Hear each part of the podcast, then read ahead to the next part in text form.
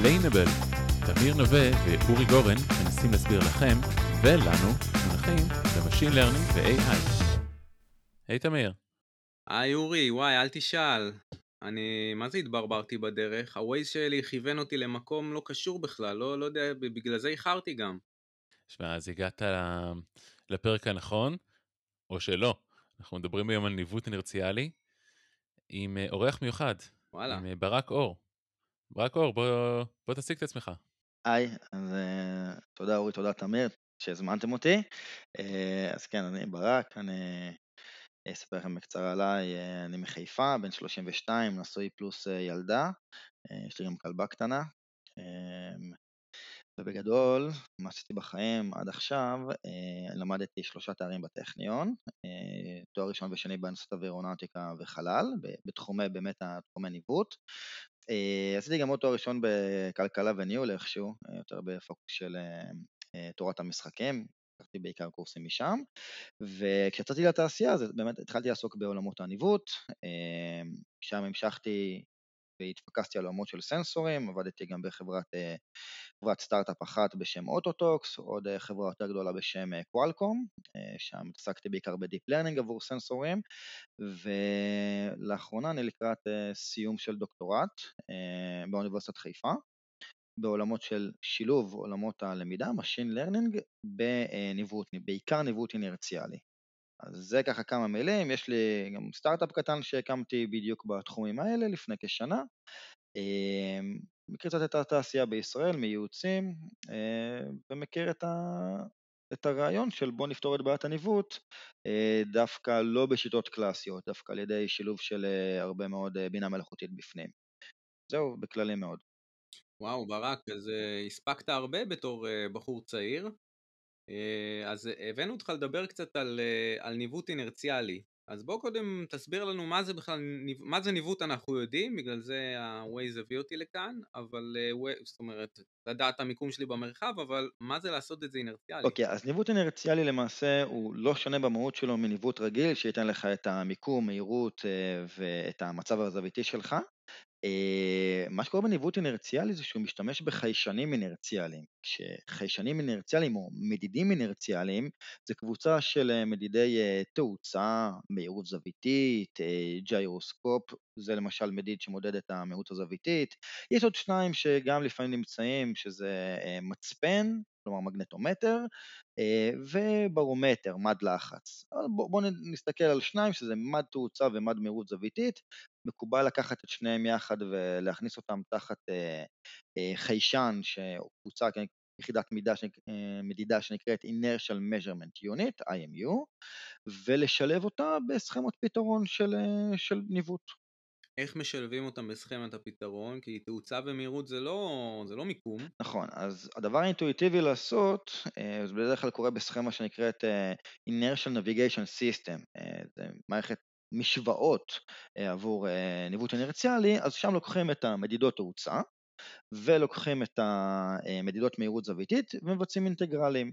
עכשיו, בגלל שהתאוצה נמדדת על ידי חיישן, וכך גם המהירות הזוויתית, אז אנחנו מודדים את זה עם רעש, ואנחנו צריך לסנן אותו, אז אנחנו לוקחים את התאוצה, מבצעים אינטגרל כפול כדי לקבל את השינוי במיקום, לוקחים את המהירות הזוויתית, עושים לאינטגרל 1 כדי לקבל את הזווית, וצריך לזכור שכל הדבר הזה, בגלל שהוא רועש, אז אנחנו משתמשים במסנן קלמן, זאת סיבה אחת, לשימוש במסנן קלמן, באמת כדי לסנן ולבצע את האינטגרציות בצורה נכונה. האמת שקצת הפתיע אותי שגם משתמשים בברומטר, אני בתור מי שנולד בלי חוש כיוון, אף פעם לא הצלחתי להתמצא, דווקא ב5 שנים שגרתי בחיפה, זה היה לי מאוד מאוד נוח, כי יש עוד מימד של ידע, זה כמה אתה גבוה. אז זה נחמד שגם במדדים אינרציאליים ברומטר זה איזשהו סנסור שנותן value, אבל דווקא בהקשר הזה, זאת אומרת, GPS מבחינתי הציל לי את החיים, וזה נשמע כלי די טוב ומאמן ומדויק, למה בכלל אני צריך להתחיל לשחק עם תאוצות וג'יירו וכל שאר המדדים, אם יש GPS? אז רגע, קודם כל GPS, אם יש לנו אותו והוא טוב, הוא נותן לנו רק מיקום, כלומר, לפעמים אנחנו רוצים יותר ממיקום, לפעמים אנחנו רוצים את המצב הזוויתי של הגוף, נגיד מטוס, נרצה לדעת אם הוא עכשיו במוד של המראה, או נחיתה, או פנייה, סתם לדוגמה, ונרצה לדעת את המהירות בצורה יותר מדויקת, כמו שאמרתי, כלומר לא תמיד אנחנו מעוניינים רק במיקום, זה דבר אחד. הדבר השני, צריך לזכור ש-GPS, או שתיבות של Global Positioning System, זאת מערכת של לוויינים, שכדי שנקלוט אותם, אנחנו צריכים שיהיה לנו איזשהו קו ראייה, איזשהו line of sight בינינו לבינם, ולא תמיד זה זמין לנו. יש לנו תרחישים שלמים שאנחנו נמצאים במבנה, בחניון, אם זה רכב, אם זה הולך רגל, או נמצאים בתוך מנהרות ורוצים להמשיך לנווט ולהבין איפה אנחנו, ואז אין לנו את האפשרות להשתמש ב-GPS. עוד דבר, יותר בהקשר אולי של רכבים אוטונומיים שצריך להגיד, ה-GPS יש לו שגיאת מיקום עצומה, כלומר, אם אנחנו באמת צריכים דיוק, אז לא נקבל את זה עם ה-GPS, ה-GPS ייתן לנו שגיאה של 10 מטר, סדר גודל, זה המון. וגם אספק, לא? במה, מבחינת אספק GPS זה קצת יותר לוקח, או שאני טועה? לא, אתה צודק לגמרי, בעצם זה שאנחנו צריכים לקלוט לפחות 3 לוויינים, וגם GPS זה רק פלטפורמה אחת של לוויינים, לפעמים נרצה להתחבר לפלטפורמות אחרות, GPS זה של האמריקאים, יש גם עוד גלונס, ביידו, יש בלי סוף, כאילו יש קרוב ל10 פלטפורמות היום, זה אומר שאנחנו צורכים המון סוללה, אנחנו כל הזמן משדרים, קולטים, מודדים, מבצעים איזשהו פיוז'ן בין כל הלוויינים האלה, אז הוא גם צורך הרבה סוללה, וגם מבחינת הספק, מבחינת הפתרון שאנחנו מקבלים, אנחנו מקבלים את זה פעם בשנייה, כלומר, Waze ייתן לך את הפתרון בתדר של 1 הרץ, ואם אתה תיקח, לא יודע, Waze מתוחכם יותר, אז זה יגיע ל5 הרץ, 10 הרץ בסוף, אם זה Waze כזה צבאי, וזה לא תמיד מספיק לנו, אם אנחנו מדברים על מערכת שנעה כמו רכב, ב-30 מטר לשנייה, שזה סדר גודל של 100 קמ"ש, אז אם אני מודד פעם בשנייה, גם עברתי 30 מטר באותה פעם, ולרכבים אוטונומיים זה ממש לא מספיק. אני זוכר מכל מיני משחקים שעשיתי עם כל מיני ציוד לביש, שכל המדדים האינרציאליים, תאוצות וזה, הם מאוד, זה נראה גרף מאוד מאוד רועש. איך בעצם לוקחים את כל הרעידות האלה וכל הרעשים האלה, והופכים את זה איזשהו דאטה אמין, שאפשר להסתמך עליו לאורך זמן? אוקיי, אז קודם כל צריך לקחת הרבה דאטה, זה אותו סיפור של עולמות הלמידה, של Machine Learning קלאסי, או Deep Learning, ככל שלנו יותר דאטה, ככה נהיה יותר קרובים לאמת במובן מסוים. המדידים האינרציאליים, אחד היתרונות שלהם זה שאפשר לדגום ב-200 הרץ, 500 הרץ, נגיד בטלפון, יש לנו את אותו IMU, אותו מד תאוצה ומהירות זוויתית, כמעט בכל טלפון מודרני, והוא מודד בתדר מאוד גבוה, כלומר, עצם זה שיש לנו הרבה מדידות, מאפשר לנו לבצע איזשהו סינון ראשוני, אפילו לשים סתם low pass filter לדוגמה, או ממש לבוא ולהשתמש ב-Kalman filter, אבל גם כשנעשה את זה, בואו נזכור דבר אחד, הרעשים שנכנסים פנימה, והם לפעמים נכנסים כשתם רעש מדידה, ולפעמים זה ממש הפרעות, הם גורמים לנו לאיזושהי דריפט, כן, איזושהי סטייה מאוד מאוד מאוד גדולה, אנחנו נסחפים עם הזמן, ולכן לא באמת נוכל לבצע ניווט, רק ניווט אינרציאלי לאורך זמן, אין סיכוי, נהיה חייבים איזשהו מקור חיצוני, שיעדכן את המיקום שלנו מחדש, כל פעם בצורה איטרטיבית, לדוגמה GPS, אבל אפשר לסתכל גם על מצלמות, שיכולות לעדכן, או היום יש טכנולוגיות שקשורות ל-RF וכך הלאה. אוקיי, אז הזכרת קלמן פילטר, אז בוא קצת ניכנס לזה, בוא תסביר לנו מה זה קלמן פילטר. קודם כל, קלמן פילטר זה משהו מאוד מאוד קלאסי, זה מסוג הדברים שהם לומדים אותו בתואר ראשון, ממש כחלק מקורסים בעיבוד אותות קלאסי. אני תמיד אומר שיפה לראות שאומנם הוא פורסם ב-1960, ואנחנו כבר יותר מ-60 שנה אחרי זה, הוא עדיין פופולרי, כלומר, הוא עדיין משתמשים בו בתעשייה, הוא עדיין פרקטי, כשמה שהוא עושה בבעיית הניווט, הוא עוזר לנו לבצע את הסינון האופטימלי, במהלך חיתוך המידע, בין אחרי שנים השונים, ופה אחרי שנים השונים שלנו, הם מד תאוצה, מד מהירות זוויתית, וה-GPS שנכנס לנו פעם בכמה זמן, כדי להתקן. אז איך בגדול הוא עובד? מה העקרונות של קלמן פילטר? אז זה מאוד מזכיר רגרסיה, זה אפילו רגרסיה, כזה סוג של Least Square Estimator, אבל הוא קורה בזמן אמת. כלומר, אנחנו מקבלים עוד מדידות, תדמיינו ענן כזה של הרבה מאוד נקודות, אז בבעיה של רגרסיה אנחנו פשוט ננסה לעבר את העקום שמתאר את הנקודות האלה בצורה הטובה ביותר, במובן של מינימום שגיאה ריבועית. פה מה שקורה במסנן קלמן, הבעיה שאנחנו מתעסקים, זה שפתאום מקבלים עוד נקודות ועוד נקודות, וצריך למשקל בין הנקודות הרלוונטיות יותר, לבין נקודות הפחות רלוונטיות, בדרך כלל מה שקורה בזמן הכי קרוב לזמן שבו אנחנו נמצאים, יהיה לנו יותר רלוונטי, ואנחנו מניחים, כשעובדים בקלמן פילטר, אנחנו מניחים איזשהו מודל תנועה. בבעיות של ניווט אנחנו נהיה חייבים להניח מודל תנועה, למשל נבוא ונגיד, אוקיי, התנועה מתבצעת על ידי איזשהו מודל שמתאר תנועה לאורך קו ישר במהירות קבועה, או תנועה לאורך קו ישר בתאוצה קבועה, ממש דברים שהם ברמת פיזיקה תיכונית, כי זה הדבר הכי טוב שהמתכנן יכול לעשות. למה אתה אומר דווקא קו ישר? מה, זה חייב להיות קו ישר? זה יכול להיות מסלול אליפטי, לא? של תנועה. אז פה בעצם ניכנס ליתרונות והחסרונות של קלמן. קלמן יש לו גם כן הנחות, ואני כמו רבים אוהב לעבוד בעולמות לינאריים, אז קלמן היא לינארי, הבסיסי, באמת מעבר להנחת הלינאריות גם מניח, הוא בעצם איזשהו מודל גאוס-מרקוב, הוא מודל שמניח שהתפלגות הרעש והתפלגות המשתנים הם התפלגות גאוסית, ובאמת אם אנחנו יודעים את המיקום הנוכחי ואת המיקום לפניו, אז יש לנו גם איזושהי מרקוביות שמאפשרת לנו לא לשמור המון המון מידע, אבל להתנהל בזמן אמת,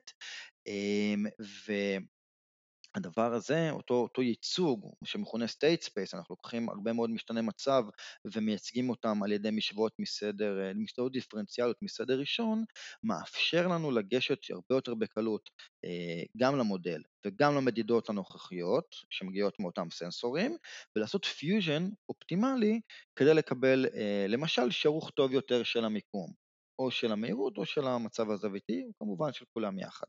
אז אם אני מבין אותך נכון, הקלט שלנו זה באמת המדידים האינרציאליים בכל רגע נתון, כל הזמן זה מתעדכן, הנתוני GPS בתדירות יותר נמוכה, אחת לכמה זמן,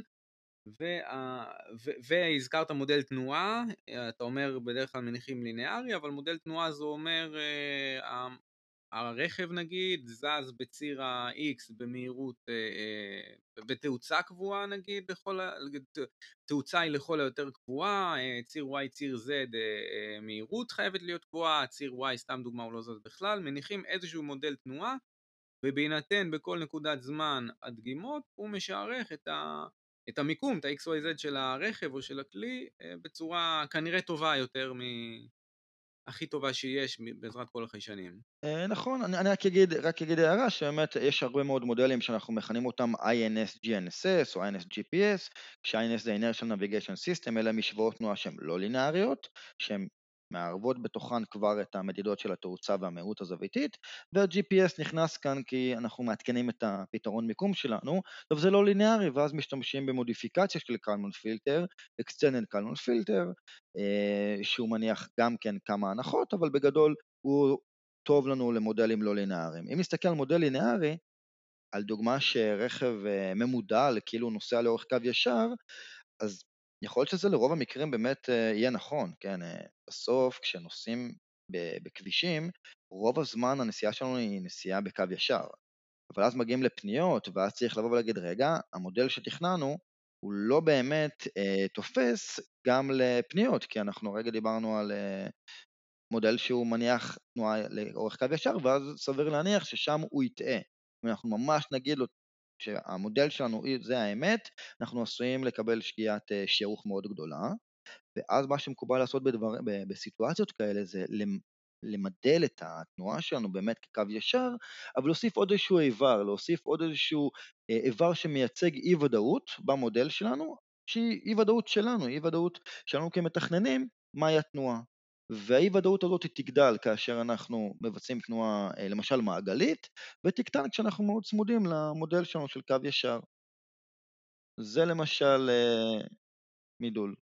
בגדול הבנו את המטרה של קלמן, את הקלט פלט, את הנחות המודל, אתה אומר שזה דומה לרגרסיה, איך זה עובד בגדול? כאילו אם אתה יכול לפרק לנו לשלבים, בלי להיכנס למשוואות, שנבין מה קורה בתוך קלמן פילטר בעצם.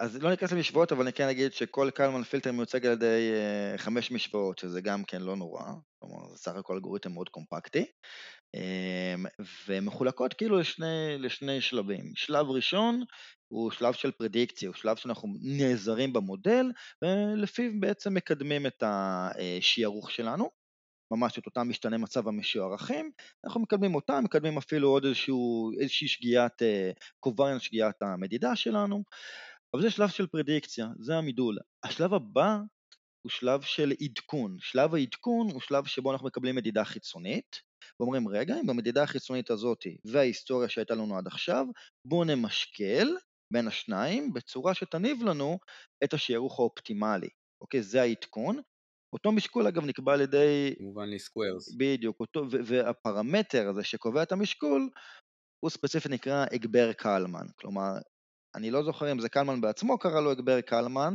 אבל באמת זה המקום שבו קלמן עשה את הקסם הזה.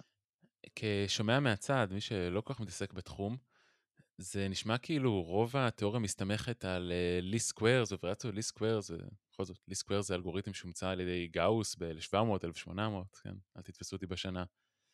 בכל זאת קראו איזה כמה דברים מעניינים בתחום המשין לרנינג ב-10-20 שנה האחרונות. יש איזשהו אינטראקציה בין Deep Learning לבין ניווט אינרציאלי, זה שיפר משהו במצבים, שאנחנו עדיין מסתמכים רק על קלמן פילטרס. אוקיי, אז יש עבודות שפורסמו בשנים האחרונות, שבאמת מנסות לקשור בכלל בין עולם המשין לרנינג לבין קלמן פילטר, כי אנחנו רואים את קלמן פילטר חי הרבה מאוד זמן, את המסנן, גם קלמן, דרך אגב, חי הרבה מאוד שנים, הוא נפטר בגיל מאוד מאוחר, הוא היה איש מאוד מעניין, אבל זה די מפתיע שהוא עדיין חי, המסנן, והתחום הזה שנקרא משין לרנינג, דיפ לרנינג, הוא תחום שהיום מאוד מאוד פופולרי והוא מצליח, ואחת השאלות שנשאלות בשנים האחרונות ורואים יותר ויותר עבודות זה איך אפשר לבוא ולהשתמש בלמידת מכונה כדי לשפר כל מיני דברים בקלמן פילטר. אני אישית יכול לספר שזה העיסוק שלי בדוקטורט, כלומר אני שאלתי בדוקטורט את אותה שאלה שקשורה באי ודאות של המודל, שאלתי את עצמי שאלה, כמו האם יכולים להיות כל מיני פיצ'רים שקשורים בתנועה של רכב או כל כלי, שיכולים לבוא ולהגיד לנו, אוקיי, תסתמך יותר על המודל של קלמן או תסתמך פחות על המודול של קלמן. וזה מגיע ממצב שקיים בהרבה מאוד אלגוריתמים, מאותם פרמטרים חופשיים שמשאירים למתכנן איזשהו חופש כזה, כן, לבוא ולבחור אותם שרירותית. זה מזכיר קצת את קצב הלימוד או הייפר פרמטר קלאסי שיש לנו ברשתות, אז בקלמן גם צריך לבחור את גודל הצד שאיתו אנחנו מתקדמים כל פעם, כן, הזמן שעובר בין מדידה למדידה או בין כל צד כזה של עדכון, גודל מטריצה, איברים של מטריצת אי הוודאות עבור משתנה המצב, כלומר עבור המיקום, מהירות ותאוצה, איך שלא מידלנו אותם, לא משנה מה, בסוף יש לנו איזושהי ודאות כמתכננים שאנחנו גם רוצים למדל, וכמובן יש לנו מדידים והם רועשים, יש להם רעש מדידה, ונרצה ללמוד את אותו רעש מדידה בזמן אמת, כדי לבוא ולהגיד למשערך, לקלמן, מה הם אותם פרמטרים, כדי שיקח אותם בחשבון וייתן לנו בסוף פרדיקציה באמת באמת אופטימלית, ולא סאב אופטימלית, זה המקום של הלמידה. אז אתה אומר, אנחנו לוקחים דייטאבייס של המון, לא יודע, מסלולים, ניווט של איזשהו כלי, מפעילים על זה איזשהו מודל דיפ לרנינג, שבהינתן כל אלה הוא ישערך את הפרמטרים שכדאי איתם לקהל את מצנן קלמן, ואז מצנן קלמן יעבוד הרבה יותר טוב על הטראג'קטוריז הבאים בתור.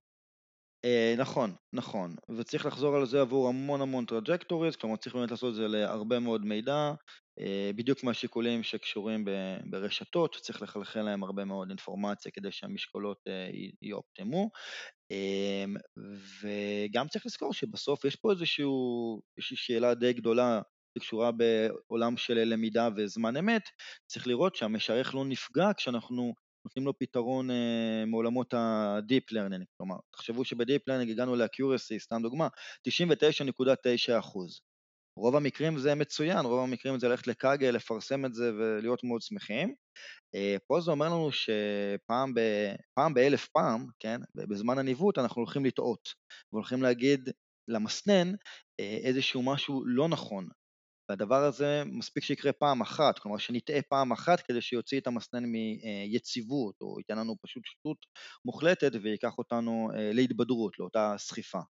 אז נורא נורא צריך לשים לב שאנחנו נכנסים, שאנחנו שומרים על היציבות של המשערך. אוקיי, אני חושב שאם יש איזשהו מודל תנועה, למשל מרודף אחרי טיל או כדור שנזרק, לא זוכר את הנוסחאות מה זה, GT בריבוע חלקי 2, אז אחלה, זה נורא נורא קל. אבל הרבה מאוד פעמים אני רודף אחרי משהו שאין לו מודל, למשל אני רודף אחרי איזה תרנגולת, חלילה, סליחה ממאזיננו הטבעונים, או אם אני רודף אחרי רחפן, אין לי איזושהי נוסחה סגורה. האם יש איזשהו שימוש באלגוריתמים של דיפ לרנינג וחיזוי יחד עם קלמן פילטרס בהקשר הזה? כן ולא, כלומר, כן כי ראיתי עבודות, לא, כי אני לא חושב שזה יעבוד במציאות, זה עדיין קצת... זה עדיין קצת בוסרי התחום הזה, כלומר, השאלה ששאלת במונחים מתמטיים היא, האם אנחנו יכולים למדל בזמן אמת על ידי שימוש ברשתות לדוגמה. אני אתן דוגמה אחת, אני אתן דוגמה אחת מהדוקטורט שלי, אני טיפה אכנס לזה, למשל רכב שנוסע לאורך קו ישר, אמרנו מקודם שהוא יכול באיזשהו שלב גם כן לבצע פניות. אז אם נסתכל על הנושא הזה של פנייה וקו ישר, אז אנחנו נעדיף למדל את התנועה של הרכב כתנועה לאורך קו ישר, כי זה מה שהוא עושה רוב הזמן. אבל אז אנחנו נרצה שכשהוא כן מבצע פנייה, ופנייה זה כאילו הוא נע על פני קשת מסוימת, כן נרצה לבוא ולהתייחס לזה במסנן, ולצורך כך נוכל ממש לייצר פיצ'רים. פיצ'ר אחד יהיה, מה יהיה הקמומיות שלי למשל, כן? כי אם אני בקו ישר הקמומיות שלי היא 0, ואם אני מתחיל לבצע תנועה קשתית, אז יש לי הקמומיות בגודל מסוים, או בכלל, כן, אפשר לסתכל על זה כקשת או לא קשת, ובהתאם לזה לבוא ולפצות על אי הוודאות במודל. כזה דבר שעושים, לפחות בעבודה שאני עשיתי, שיפר לנו תוצאות בין 20-30%, כן? זה אחד המאמרים שעשיתי בדוקטורט באוניברסיטת חיפה, בהנחיה של המנחה שלי, כן? עם פרופסור איצי קליין, וזה לא היה כזה טריוויאלי, כי אנחנו נגענו במקום מאוד מאוד ספציפית במסנן, שגם אם היינו טועים בו, אז השגיאה שהיינו גורמים למסנן לא הייתה כל כך משמעותית, כי אנחנו לא נגענו בפרדיקציה, אנחנו נגענו באיזשהו פרמטר טכן, באותה אי ודאות שלנו. איך, זאת אומרת, בעולמות של קלסיפיקציה, יש לנו אימג'נט, חזיתי כלב, חתול, יש איזשהו דאטה מתויג, איך אני בעצם בודק איכות של מודל בהקשר הזה? זאת אומרת, יצרנו מודל, יצרתי שהוא קלמן פילטר משופצר, איך משווים? איך יודעים אם זה יותר טוב מהגרסה הקודמת? זאת השאלה הכי פשוטה שיש שם, כאילו התשובה האמיתית היא, אתה שולח מאמר, נגיד הוא מתקבל לניפס, אתה בסדר. תקבל IEEE, גם בסדר. לא יתקבל, אתה צריך לבדוק את עצמך. אני חושב שזאת הדרך הכי טובה לבדוק איכות, כאילו, של פרדיקציות, של תוצאות, אבל ברצינות רגע לגבי עולמות של מיקום, לא יהיה מנוס מבאמת לבוא ולקחת גראונד טרו, כלומר, בדיפ לרנינג נורא קל לנו לדבר על לייבל איכותי, כלומר, לא נויזי לייבל, אלא לייבל מושלם, ופה אין לנו ברירה לבוא ולקחת איזשהו מכשיר מדידה כזה אמיתי, נגיד אנחנו משתמשים בחברה וגם בניסויים שעשיתי באוניברסיטה, במכשיר שנקרא RTK, Real Time Kinematic Device, זה איזשהו מכשיר, נסתכל זה כמו GPS, אבל בדיוק של 2 סנטימטרים, והוא גם מאוד יקר, אז מכשיר כזה שמשתמשים בו כדי באמת לבוא ולראות assessment, ורוב המאמרים שעושים נכון את השילוב בין Kalman לבין Deep Learning, באמת צריכים להראות את זה, באמת מראים את ההשוואה הזאת גם בין מודל, גם בין מה שקלמן פילטר הראה, אבל בעיקר ביחס לגראונד טרו, בעיקר לאותה אמת מאותו מכשיר מדידה, ככה אפשר לדעת אם המאמר הוא קשקוש או לא, כן, זה דרך טובה. אגב, אתם יודעים, אני קראתי שקלמן בזמנו, כשהוא פרסם את המאמר, הוא נתן הוכחה אמפירית למשוואות שלו על מודל תנועה על צו שהיה לו בהגינה. טוב, סתם, אני צוחק. וואו, ברק, היה מרתק, היה מדהים, תמיד מדהים אותי לראות איך תחומים אחרים, כמו במקרה הזה ניווט, איך גם הוא התפתח בעידן ה-AI, עידן הדיפ-לרנינג, אז באמת המון תודה. אנחנו נשים את כל הכישורים של המאמרים שלך בדיסקריפשן של הפרק, למי שירצה לדעת יותר. תרצה לומר מילות סיום? אני יכול רק להגיד מהצד שלי שכאילו באתי מעולמות יותר קלאסיים של בקרה, ניווט, שיערוך, ולאט לאט נכנסתי לעולמות של הדיפ לרנינג, וזה מאוד מעניין אותי לראות איך מסנן כמו קלמן עדיין נשאר פופולרי, ואיך שילוב של רשתות, בעיקר טיים סיריז, כן, ולא הסכמנו את זה כאן, אבל מ-TCN ועד וייבנטים, באמת דחפו קדימה את העולם הזה, גם של עיבוד אותות בזמן אמת, לדוגמה קלמן. זה יפה לראות ש60 שנה זה קורה, כלומר גם אם חלילה, אבל אם תהיה טיפה נפילה בעולמות של ה-AI, אז קלמן פילטר עדיין יישאר. זהו. 30 שנה, לך תזכור. כן. טוב, נותר לנו רק להגיד למאזיננו, הגעת ליעד, סליחה, נתראה בפרק הבא. תודה ברק. תודה לכם.